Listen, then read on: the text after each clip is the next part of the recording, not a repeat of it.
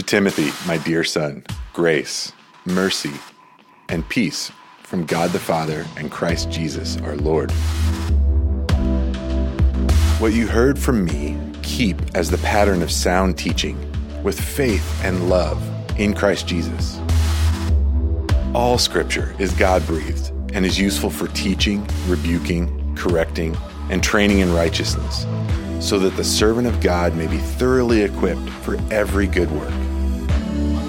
The Spirit God gave us does not make us timid, but gives us power, love, and self discipline. Keep your head in all situations, endure hardship. The Lord's servant must not be quarrelsome, but must be kind to everyone, able to teach, not resentful. I have fought the good fight. I have finished the race. I have kept the faith.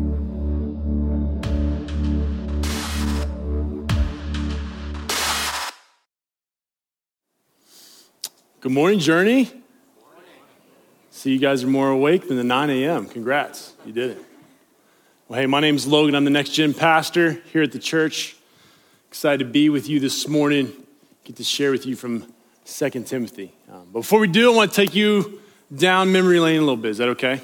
Tell you a little Logan story. Um, I love stories. Uh, I was 18.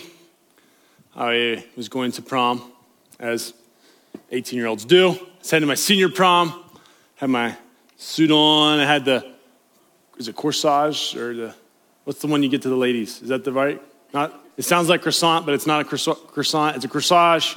I had that thing ready, had my hand, going to knock on the front door. Door opens, and that is my first time meeting my future father in law, Terry Broadwater. Yes, it is in fact true. I did marry my prom date, so if you're a student in this room, maybe it could happen to you too. It was not necessarily the easiest road, but it did happen. We can say that. We were prom sweethearts, I guess.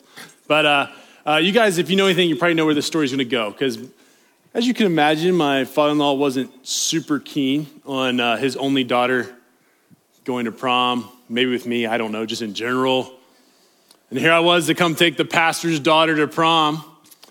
And so I showed up to the door, and uh, Terry was, I guess you could say he vetted me out pretty well, you know, make sure I was good. Good, and all the all the girl dads in the room were like, "Yes, go Terry." I like where the story's going, right? So, and I, am pretty tall. Like I'm, I'm fairly, I'm 6'4". All of Kayla's brothers are taller than me.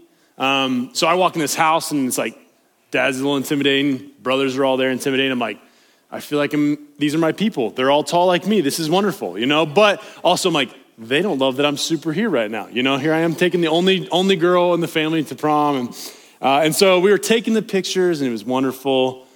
And uh, Terry just pulled me aside you know? You guys can probably imagine where this is going too. But uh, Terry pulls me aside. He goes, you know, hey, Logan, I really appreciate you taking my daughter to, to prom. It means a lot, you know, senior year. You guys have fun. But hey, I need you to understand something. I'll never forget this. He goes, my daughter is on her way to being a Big East student athlete. And she doesn't have time for boys, okay? So, like, this is great, but it has to end here. and guess what? I didn't call Kayla back after prom. And Kayla thought I was like, oh man, who's this guy? He dumped me. And like, I just thought her dad told me I couldn't call her back. So, but you know what? We made it. We're here. Kayla and I are happily married. We're fine. Okay. We got a kid on the way. We made it. All right. So, yeah. Um, man, what, it's one of my favorite stories of Terry. One of my first memories, and I'll never forget that. And I want to I want to start this morning by asking, what are the stories people share about you? What are the stories people share about you? Because I give you a little insight to, to some of my family history and what my family's like. And you probably even, some of you guys in your, you probably have a little bit of idea who Terry is. I, I talked to, I told the first service, you know, a little, imagine Brian Van Epps and you're getting a pretty good picture. You know what I mean? Just like big laugh, big personality, pastor, like Brian Van Epps is basically my father-in-law in a lot of ways. Similar guy, right? But the stories we tell, they, they kind of give us a little snapshot into who we are and it gives us a little insight of kind of what we're like, what we're about. And so today, as we dive into scripture, we're landing the plane of Second Timothy. We're going to be in chapter 4. If you've been following along, we've been going through this book over these past few weeks. And we find ourselves in chapter four. This is the last chapter. This is the last words of Paul to a young pastor named Timothy. Timothy was raised by his mom and his grandmother who said they, they shared the faith with him. So we don't know really much about Timothy's dad, but we know that Paul has been a big influence in Timothy's life. He's been a spiritual father in ways, he's been a mentor. Um, Timothy's pastoring a church that's, that's growing, but there's a lot of stuff going on. And Paul's in prison, writing what we know to be his last known letter. These are the last words that we have of Paul, 2 Timothy chapter 4. And we're going to see this morning what he says to Timothy and kind of what that says to us, kind of his parting words, you might say. So if you're either online or in here in person, would you follow along with me? 2 Timothy chapter 4, verses 1 through 5. It says, In the presence of God and of Jesus Christ, who will judge the living and the dead, and in view of this appearing of his appearing, excuse me, in his kingdom, I give you this charge. That's a really fancy way to say, listen to me, right? And that, if anybody says anything like that to you, you should probably listen to whatever they say next, right? Verse 2 Preach the word. Be prepared in season and out of season. Correct, rebuke, and encourage with great patience and careful instruction. For the time will come when people will not put up with sound doctrine. Instead, to suit their own desires, they will gather around them a great number of teachers to say what their itching ears, I like that, itching ears want to hear. They will turn their ears away from truth and turn aside to myths. But you, Timothy, keep your head in all situations or stay sober minded. Keep your head up. Endure hardship. Do the work of an evangelist and discharge all the duties of your ministry. Paul's sitting in prison, awaiting the last verdict. Later in the chapter, he talks about how he, he's gotten through one council, but the fact that he's still in prison means it's not looking good, y'all. Paul will not leave that prison cell other than to his eventual death. And he spends his last moments talking to Timothy. And he says, Preach the word season and out season. If it's good time or bad time, preach the word. Hey, and guess what? Not everybody's going to want to hear what you have to say. Not everybody's going to listen to you. Folks, if it was happening to Paul in his day, it's probably happening our day too. So we shouldn't be that surprised. Right? Paul's a lot better preacher than I am, I'll tell you that. But keep your head up, keep going, run the race then pass it on, right? Keep going. He's telling a young Timothy to keep going. And if you know anything about this Paul and Timothy dynamic, as I was studying, I'm, I got to remember, I, I, kept coming back to, okay, preach the word. Okay, what does that mean? In season, out season. Does that mean I just like go get a megaphone and start like shouting on the, the corners? And I don't know, maybe you like that. I don't super love that. I don't know if I love being preached at a ton. So, what does it mean to preach in all seasons? Um, what do I do about this? And then he talks about sound doctrine. And I kept coming back to, I think about the first letter that Paul sent to Timothy, and I think it has something for us. So if you want to follow with me in 1 Timothy 4:16, just literally almost exactly back, it'll be on the screen as well. But it says this, one of my favorite verses. It says, Watch your life and doctrine closely. Persevere in them. Persevere means to struggle with. Maybe you don't even know if you're going to win. Persevere. Keep going. Because if you do, hear this you will save both yourself and your hearers. Man, hey, hey, Timothy, young Timothy. I know the church isn't going super great right now. I know it's really difficult, but hey, I want you to preach the word, hold up scripture. Yes, hold up doctrine. We, Bob talked a lot about that last week, the authority of scripture in our lives. But also, what is, what's the message you're preaching? But all, what, what's the message you're preaching with your life? So, what I want to encourage us to do this morning is I want us to kind of redeem that old phrase, practice what you preach. You guys remember that? Some of us don't like that. We're like, that feels judgy. I don't like that. Or maybe we've said it, or maybe it feels a little old school. But guys, I think, I think we got to get back to being people who practice what we preach. And what I, when I'm engaging this, pre, this text, um, you know, I can think of preaching the word just like this, what I'm doing right now. I'm just preaching to you. But first and foremost, I, I see Paul's encouragement is hey, you should be looking at your life and what are those things that are bubbling the surface, Timothy? What are those things that you need to work out, work out in your own faith? And so there's a, it's a give and take. It's not just what we say, but also what we live. There's the theology we say we believe, but there's also the theology that's really deep down inside of us that we actually live out. Right? Am I, I it's real easy to preach to somebody. It's way harder to let the word preach to me. And first and foremost, I gotta, I gotta get in this and I gotta let the word preach to me. If I'm reading this and it says, what did it say? Correct, rebuke, and encourage. If I'm never feeling like, if I just read this and I'm like, I'm crushing it, I'm doing great. I pro- you might just be reading it different than me. You know what I mean? Because like I, I read this and I'm like, man, I got some work to do, Lord. I, it, it guides my prayers. It guides my, my obedience to humility. Are we people who practice what we preach? Are we willing to be corrected, rebuked, encouraged? Because if we don't, it doesn't start with us, then man, that message that we just can say out loud, it, I think it's falling on deaf ears. Preaching isn't just what I'm doing, but we have to be able to be willing to have the word preached to us. Do we want to hear the word ourselves? So Paul's meeting Timothy where he is and saying, hey, be a person that preaches in season and out of season. Let it start with you. Keep going in spite of the difficulties that are to come. Verse 6, if you go into verse 6 in 2 Timothy 4, it says this. This is a real famous passage here. For I am already being poured out like a drink offering, and the time for my departure is near. Can't you hear? Can't you hear? Like he, he recognizes his time. He knows exactly where he is. He knows that he's not going to make it out of his jail cell. And he says this I have fought the good fight, I have finished the race, I have kept the faith. Man, I fought the good fight, I finished the race, I have kept the faith. Now, we've talked a lot in the last few weeks about what is our fight, how do we fight the good fight, who fights it for us, how do we fight that in light of um, using scripture and, and having that be our authority in our life. And this morning, I want to I want to focus on the idea of how do we finish the race? What is the race? How do we finish it? Am I running it well? Because that's what really is happening here is, is Paul is passing this on to Timothy.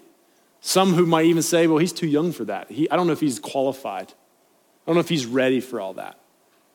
But yet, Paul believes that it is the right time for Timothy. And if you know anything about scripture, as you study this, you, will realize that Paul loved talking about running the race.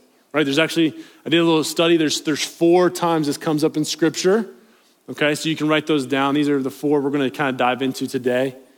Um, I love a little history. When I grew up in the church, you know, in your back of your Bible, you got the like the little maps in the back. You guys know what I'm talking about? Like if the pastor was super boring, I'd start looking at the maps in the back of the back. Some of you are doing that right now. It's okay. I'm not offended. I'm not offended. Bible talks about don't be easily offended, so it's fine. It's okay. So, first one we're going to talk about Acts 20. That is in Paul's third missionary journey.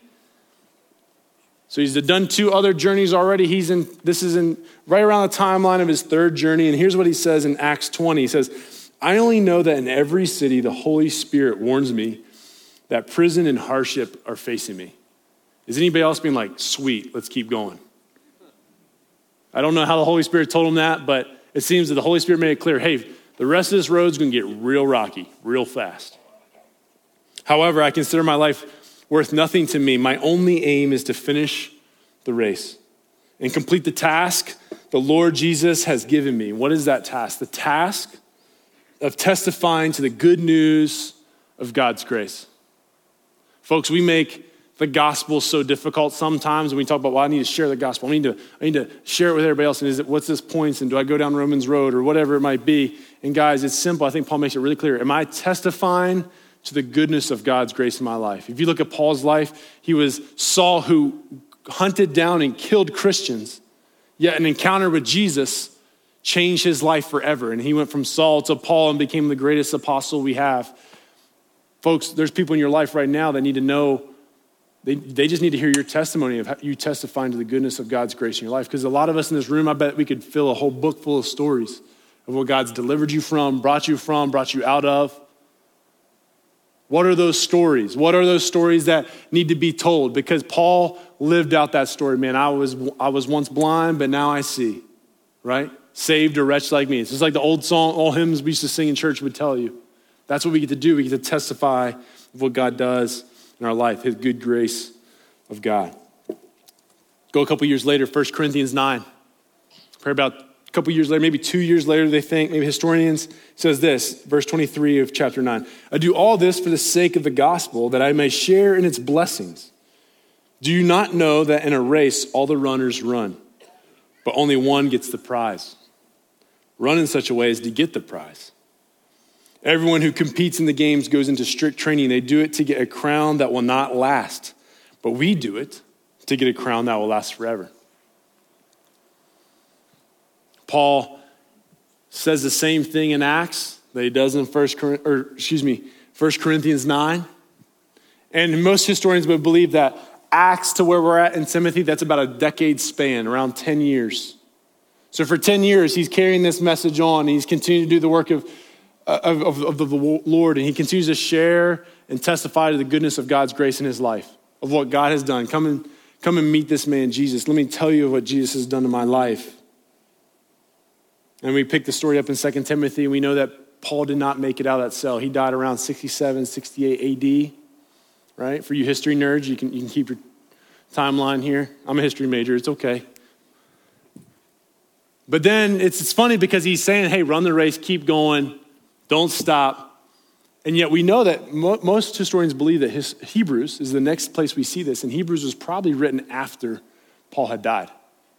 Most likely, it was written afterwards. So it was the early church people. We don't know exactly who wrote Hebrews, but here, here's what the author says in Hebrews 12. And this is right after coming out of the Hall of Faith passage. It says, Therefore, since we are surrounded by such a great cloud of witnesses, let us throw off everything that hinders and the sin that so easily entangles. And let us run with perseverance. There's that word again. Run with perseverance the race marked out for us Fixing our eyes on Jesus, the pioneer and the perfecter of our faith. Pioneer and perfecter. That sounds like a Montana verse right there. That sounds very fitting. For the joy set before him, he endured the cross, scoring its shame, sat down at the right hand of the Father or the throne of God. Consider him, Jesus, who endured such opposition from sinners so that you will not grow weary and lose heart. Friends, if you're in this room and you're like, man, what is this Jesus stuff about? If you're like, I'm just testing the waters out, I really want to know, man, I would, if you're looking for a verse to like put on a wall somewhere or to read over your kids, man, that, can I encourage you, Hebrews 12, 1 through 3? Because that's exactly who our God is. That's exactly who our God is. If you want to know who, what Jesus is like, he's right there. He's not only the beginning of our faith, but he's the perfecter of our faith. This life is this journey where we get to get, engage Jesus and come into the family of God. And along the way, we, God does what he does and he perfects us along the way. Not that we're perfect, but he, he begins to work that faith out in our lives. Right? It said that he went with joy to the cross. Right? It said that consider him who endured such opposition. This is a man who came, lived a perfect life, is the Son of God, and did what only he could do, not what I could do. He served as the one time full payment for all of my sin, my past, present, future all the things that keep me up at night and I regret, Jesus paid for all of that. And you know what he says he does? He sat down at the right hand of the Father. You know what that makes me think? It's done. It's not like Jesus is still busy trying to figure. No, he, he's done. Like it, I did it. And so we get to be in right relationship with Jesus on this side of earth, but also get to spend eternity with him. And friends, that's an encouragement to me this morning. Paul knew that. And he wanted Timothy to know the same thing. He wanted Timothy to spend the rest of his days carrying that message, knowing that it was the only way. Just like Jesus said, I'm, I'm the way, the truth, and the life. Right? No man comes to the Father but by me, but through me. Three words that pop up in this passage. If you look at all these as I was studying, um, Paul knew the task, right? He knew the task at hand. He also knew the cost, but he also always kept in mind the prize. Task, cost, and prize. Friends, we all have a task. We all have a task that God has given us. He gave it to Paul, He gave it to Timothy, He gave it to the early church, and we're sitting here benefactors of men and women who just continue to run their race. That continue to run their race. And so, but they also knew the cost. It was not exactly, you know, it just says, remember, preach, this, preach the word in season, out of season. Some would say that the early church history was probably not like the most ideal church planning environment, right? wasn't exactly really helpful, right? Like there was not a lot of opposition, persecution, and yet they flourished. So much so that there's historians that look back. I had to read this book for seminary and it talked about like why did Christianity, why did, why did it work? You know, how, why is it still here today? And one was, you know, there's historical records from, from emperors writing to priests and priests, priestesses of uh, different temples of Aristot- or, uh, Apollos and these different gods, and they're saying, hey, you got to go back into the cities where there's plagues because all of them had fled. But there's all these Christians who are staying around caring for the, the sick and the weak, and they're all becoming Christians, and we don't know what to do about it. It was just men and women, just normal everyday people who took Timothy and Paul at his word, who had encountered Jesus and took that, they, they, they testified of the good news of God's grace in their lives. They didn't have perfect medicine. They were probably just taking cups of water to these people. But yeah, we have these accounts of, oh my God, like tons of people coming to know Jesus through their just kindness and their generosity, just like the video had said earlier task, cost, and the prize. The prize is knowing Jesus this side of heaven, but also getting to spend eternity with him. As I was studying and prepping for this, um, you know, I, I, Kayla's kind of my, she's kind of my sermon prep team, I guess you could say. You know, we come in here early and I, uh, I go through my sermon and Kayla sits here just by herself and I joke with her. If she doesn't laugh, like none of you guys are going to laugh, you know? Or if she's like, that's not very clear, I'm like, it'll definitely not be clear to anybody else because she cares, you know, she loves me. She's very kind. Um, but I, I, was sharing with this and I was sharing, like, man, this is cool. They're all connecting. And man, look, look how many different times these races and look, look how many times it comes up and running the race. And man, I think there's something there. How do we finish the race? And I was talking to Kayla, I was talking to my mother in law about it, you know, and Kayla's dad was a pastor. I said that. And Joanne just said to me, she goes, you know, Logan, Acts 20 was one of Terry's favorite passages. It's one of his favorite passages, one that he would refer to and preach on time and time again. And my father-in-law Terry, you know, he was a, I mean, he was a big guy, big personality, loved people. He's a, he's a simple guy. You know, he grew up in Western Maryland in a small coal mining town. There's a paper mill nearby. There's these great stories of Joanne saying she had to like hose them off when all the coal dust on them, you know what I mean? And like, you can't come in the house like that, you know, and get, get hosed down. And uh, along the way, early in his life, you know, someone shared, shared Jesus with him. And Terry became, came to know the Lord, and you know what? He spent the rest of his life testifying to the good news of God's grace in his life. And so that led him to be a youth pastor for a season, a little, little country church. And then, you know, then he went on to, you know, preach and be an associate pastor. And then then pastored churches himself and become a head pastor and he did music and he did he wrote some and you know he, he was just an amazing guy um, he got to preach all across the nation and even even internationally. This morning we have a picture of terry up here actually. That's terry. Big smile. Um, terry got to go across the world. You know he went to africa asia europe South America, got to, got to share the word, and it was never a crazy, uh, I don't know, it wasn't about like how perfectly of a communicator he was. But in this story, this is in the northern um, region of India. And, uh, you know, planes, trains, and automobiles kind of thing. You know, get hike and take a train, then you take this car, and then you hike these days. And, you know, long, long journey. And, and they were high up in in northern India. And, and, and how, how I've heard this story is that it was extremely rainy this day. Terry was on a missions trip, as you can imagine, you know, team going to this village, remote village. And Terry, it was rainy that day. And so Terry, uh, this man, this gentleman actually invited my father in law and the team, hey, come on my house, come inside. Come, come have food with me. And, you know, there's translator and they were talking. And this guy just was super generous and very kind. And Terry just took that opportunity to say, hey, man, can I tell you about Jesus?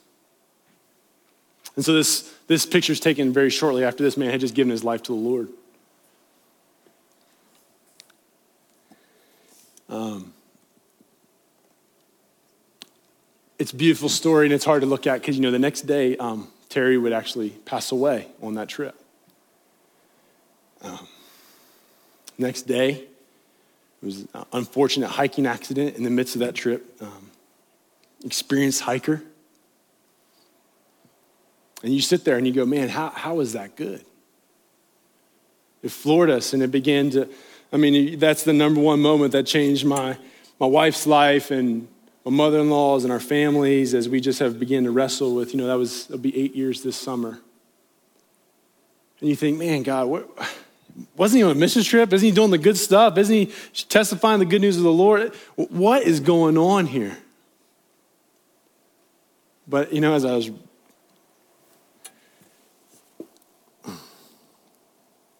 hard to read this because I can just hear Terry's voice saying, you know what? I fought the good fight. I've finished the race. And I've kept the faith. Folks in this room, it's our turn to run the race.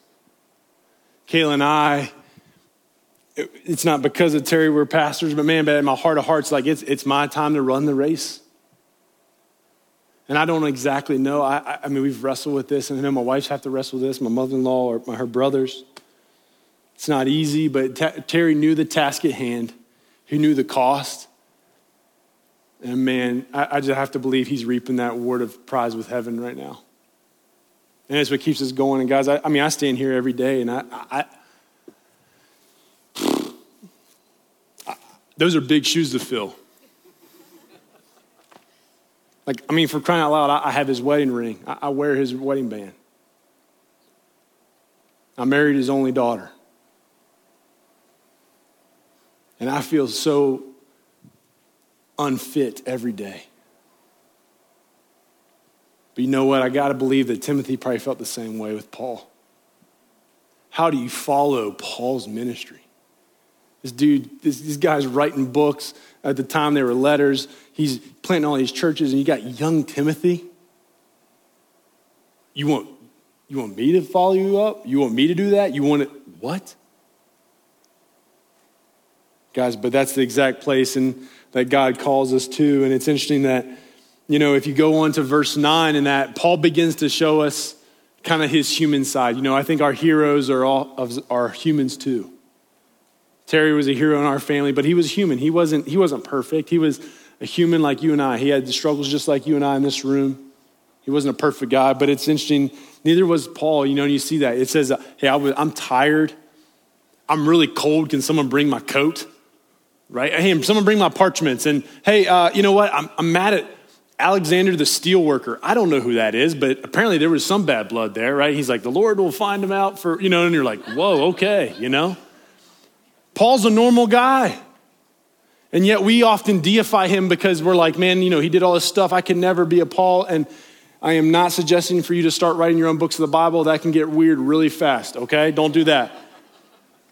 But guys, there's people in our lives like Timothy's that we, we need to be there for, and we need to start running the race that God's called us to. The cost is too great for us not to. And we don't have to be perfect, but we can just be faithful. And we see that with Paul. See that Timothy and guys, we're sitting here knowing who Jesus is, hearing about Jesus in Bozeman, Montana, because you know what? They must have carried it on. It could have died with him. It could have stopped right then and there when the season didn't seem like it was the greatest season, like fruit, you know, fruitful soil for the ministry, but yet they kept going in spite of suffering and hardship because they knew the task, they knew the cost, and ultimately they knew the prize. So as we land the plane this morning and then we just kind of say, okay, well, look, what does that really mean? What does that really look like for me? Great. Like, I, I want to make it really clear that, you know, we have our part to play. So, how do we run the race marked out for us? I got three points for us, okay? Three points, because that's what pastors do. We do three points. Something happens with four, we just forget it, and everything goes amok. I don't know. First thing is this run your race. Run your race. Folks in the church today, I, I notice this, I sit all the time with people, and one of the biggest questions is, you know, what's my calling? What's, what's God's will for my life? What about my vocation and all this stuff? And guys, there's all a bunch of different lanes in here. I mean, not everybody in here looks the same, does the same thing, goes to the same school, same stage of life. Some of you guys are students, some of you guys are 55 plus, some of you guys are staying home parents, some of you guys are business owners, some of you guys are just working at Starbucks, and that's, you're crushing it. It's awesome or cold smoke or whatever. Sorry to offend the local businesses here, but you know, um, small business, small business. I'm, I'm pro small business, right? But run your race because we spend a whole lot of time running my race going, You're not doing that right. That's not how you do it. Oops, sorry about that, right? Run your race. Don't try to compare yourself to everybody else's race. And the funny thing is, we spend all this time trying to figure out what our race is. Well, Paul's made it really clear. You know what it is? The task given to every single one of us in this room, if you're a follower of Jesus, is to testify to the goodness of God's grace in your life. Every single person in this room, if you're a follower of Jesus, that came because of a, con- a conversation. Someone had, someone was running their race and bumped into you along the way and said, Hey man, would you, would you come to church with me? Hey, actually, um, I know this is weird, but I'd love to pray for you. Maybe, maybe it was, I heard one pastor say that he, he, got, he got saved JV football because his locker teammate was just like, hey man, I got to tell you about Jesus. So if that's today or tomorrow or whenever that is, I just got to tell you about him. So just let me know when, you, when it's good time for you, it's a good time for me. And that's how this pastor came to know Jesus. It was through just a JV football player. Who are those people in your lives? As I run my race, of testifying to the goodness of God's grace, of who Jesus is and what he's done in my life, you'll realize that you're running along some other people too. Don't be worried about everybody else's. Don't make it more complicated than it needs to be. But along that race, you know, I, I ran a little track. I wasn't good. Kayla was like big time athlete. Like I know that. I, I have no problem admitting that, right? But you know, if you step out your lane, you get disqualified or whatever. But if I'm if I'm looking around other people's races or lanes, the last thing, the only thing I should be doing is championing others along the way. That's my second point. Champion people along the way. Like I said, I wasn't a great track athlete, but I was tall, so I could do the, the hurdles. Like it kind of came natural. So I did all the hurdle events. I think I only fell really bad like twice. But they tell you you're not a hurdler until you fall, so there you go. But you know, but there was this guy named Mr. Weber. I remember him vividly because he was from like the like Jersey, I believe, and so it was like Mr. Weber. You know, like he was never not Mr. Weber, but it was and he would come, and his, his kids ran, and uh, he would come every day to practice. He'd come every day practice, like jeans, like track jacket, just standing on the sidelines. And he would always post up, like on like the last 100 meters. And Mr. Weber, like, he was not a coach. No one was paying him to be there. He just cared. And what I remember about Mr. Weber is I would come around, you know, 300 hurdles, and I'd get the first 200 done. And then all of a sudden, Mr. Weber, you hear me like, it's time to go. You got to open up. You got to run. And you know what? He would run with you in jeans. You guys think skiing in jeans is hard. Think about running track and field in jeans. And this guy's running down the sideline. And you know the crazy thing is? He did it for every person on that team. I don't know if he was just really happy to get his cardio in that day or whatever, but man, that guy championed others. He championed others. He didn't have to be there, he just cared. Friends, we need to be a church that champions others. We are so often churches are known for what we hate about each other or point out, man, could we champion one another? Life is hard enough as it is. Yes, there's a time to rebuke. Yes, there's a time to correct. But it says you should encourage always. And Paul's spending his last moments encouraging a young pastor not telling him how to do it wrong or don't mess this up. Hey, I'm, encouraged. You can do it. You can almost hear him in Mr. Weber. It's your time to run, Timothy. We need you. We need you. You got to get in the race, son. And then you're going to pass it on. He says, discharge your duties to the next person. Friends, who are those people in our lives? I know that running your race is, is a legacy, and it's, it's a legacy of relationships. Paul was a great communicator. Yeah, he, he wrote books, he preached a bunch. But if you go on through the rest of this passage, there's a list of names. Now, some of these I could never pronounce, okay? So just bear with me. But my Appalachian accent will not allow that. But this list is a, is a, is a list, and I, often I read that and I'm like, cool, letter's done. Let's move on, next book, right? But these are real people. He has, hey, mention so and so. Hey, bring Mark to the ministry. Mark was a guy he had issues with.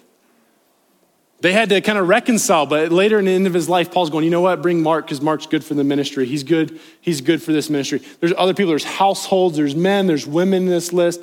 Guys, this is Paul's legacy. He wasn't just preaching like to the World Wide Web or something. He was talking to people. These are real people he had life on life contact with. I could guarantee you that your life is full of people like this that, that the, a bunch of these names are only in this book. They're only in the end of this chapter. They're nowhere else in Scripture. Who are those people in your life that right now, as you're running your race, you could be champion and you might be the only person championing them in their life, believer or non believer? For some of you, it might be the person you work with, you bank with, the person you, you have a little beef with. Ah, that, that's where, you know, that's what God does. That's what Scripture does. It elevates those areas. You're like, ooh, that's me. I need that. I need a little corrected, right? Who are those people? Maybe it's your kids. Maybe it's your classmates. MSU student. Maybe it's your roommate that you just cannot stand because they just need to do their laundry and it smells terrible, okay? Students. Mr. Weber was a champion of others, and my father in law was a champion of others. You know, when I talk to him, talk to people about my father in law, they're like, you know, the number one thing I miss about him is he was a champion of others. In the last 10 years of his ministry, he just decided, like, you know what? It's all about raising up the next people. It wasn't about him, it wasn't about what he wanted to accomplish. It was about raising up other people. That's why he was encouraging pastors all around and I've run into people and they're like, man, you're, you're falling off. I miss that so much because that dude would just call me. And, and after the, every time he got off the phone, he'd say, hey, I'm, I'm so proud of you. And they'd be like, well, what? I didn't do anything. Like, I'm, I just called you to say, like, you know, we're having lunch tomorrow or whatever. You know what I mean? Like, that's who he was. Like, hey, I'm proud of you, just so you know. He was a champion of others. And guys, I need that in my life. And I guarantee you, you need that in your life. That's why we make a big deal about groups around here, not because we just want to be like, oh, great, everybody's in a group. You need people in your life. Because Paul makes it really clear, and the rest of the scripture makes it really clear life is hard enough. You will get beat down, drugged through the mud. Things will happen in your life that you were not expecting, like my father in law passing away. And when that happens, do you have people that will weather that storm with you? Will they run, as they're running their race, they'll run with you? We cannot do this alone. Scripture makes that very, very clear that our faith is not one of Lone Ranger Christianity, it's one of community and family and support for one another. So if you are sitting here this morning, you're like, ah, that's, mm, that's me. Just hear that as a gentle reminder of the Holy Spirit to, man, step into community, even as hard as it might be sometimes. Who are these names that we need to wrestle with? That need to, that maybe they're the people that God's put in our lives for this season. Last but not least, it's our last point. Keep the faith no matter the cost. Keep the faith no matter the cost. Friends, there's just too much at stake for us just not to run. As, a, as one of your pastors, can I just lovingly say, like, we need more people run our race. There's too much of us just saying, oh, that's, that's Pastor Logan's job. That's Pastor Bob's job. I'll support him. It's good. Guys, we need everybody to run our race because I can't run your race for you. I will never have the influence that you have in your life. I had a seminary professor, he told me, it stuck with me. He said, Logan, leadership is influence, it's temporary, and we're always accountable. I will be accountable for the way I lead your students in this church. You guys have entrusted me, the kids of this church. I can't make the decision for them, but I'll be accountable for the influence I have in their lives, for whatever season that is. I don't get a ton of time. And, I, and, and Scripture makes it clear, my father in law story, I don't know how much time that is always. It's not always my perfect plan. But hear me, and, and, I, and you hold me to this. I will champion your students until I don't have any breath left. I will champion them, and I will, if you're a student in this room, that's why we want you in youth, and that's why we want you there. And if you're a young college student or if you're a young adult, I will, I will be one to, to clap for you. I'm a big you fan, whatever it is, you know? Because you know what? We need someone, if you don't have faith, you borrow my faith. I'll believe for you until you do believe. And I'll keep pointing to him. Says we're signposts to a greater reality. Man, I, I, ain't the, I ain't the big deal. Paul's not the big deal. Jesus is the big deal. I don't have to be the big deal, but I can point to you and be like, man, I know what that feels like to be stuck. Let's walk that road a little longer. Let's go one more step. Let's go one more mile. Hey, it's your time to run. It's time to open up, Logan. It's time to go. And I will do that for your students. And we need people like that in our lives. Will we champion even this? Keep the faith no matter the cost. Because guess what? You will not finish this race unless you got people championing you. I promise you that. It's going to cost you something, I promise you. It's cost my family so much. We had no idea that Terry was going to pass away. And that's why my wife, man, she's the biggest encouragement. I talk about all the time. You know that. But like, man, she sat, she sits here, and when I see her worship, she, by the world standards, she's got every reason not to worship. Her and my mother-in-law. Why would you? Yeah, God forgot you. You know, that's not good. And yet they sit there and they worship Because they know they say, man, you know, Terry's prayers and his ministry continues on past his life. We're sitting here in Montana today. You don't even know him, and you're probably benefiting from the fact of how he raised Kayla and, in their marriage and their, you know, or Joanne and his marriage at the time.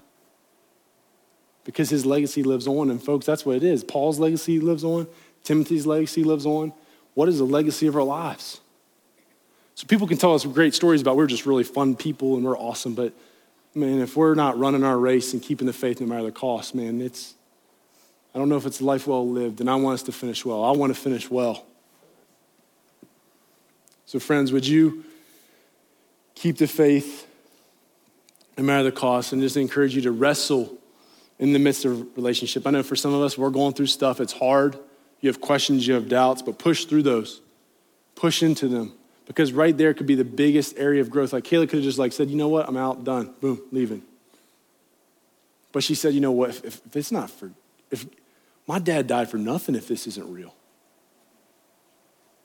But he didn't. I know that this is true, and I'm going to give the rest of my life to it, and that's why we're here pastoring your kids. Push through those hard things, wrestle with them in the midst of, of, of relationships. Those times where you say, God, where are you? They can be the most formational moments if you allow them to be. The other side of hardship could be the thing that solidifies your faith, folks. Are we willing to keep the faith no matter the cost? Would you pray with me?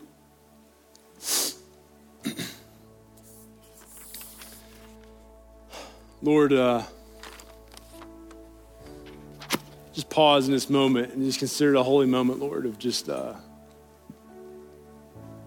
I, I don't know all your ways. I don't know all your thoughts. They're above mine, Lord. And Lord, I know that, man, there's been times I, I don't fully understand what you're doing, but I know you're good.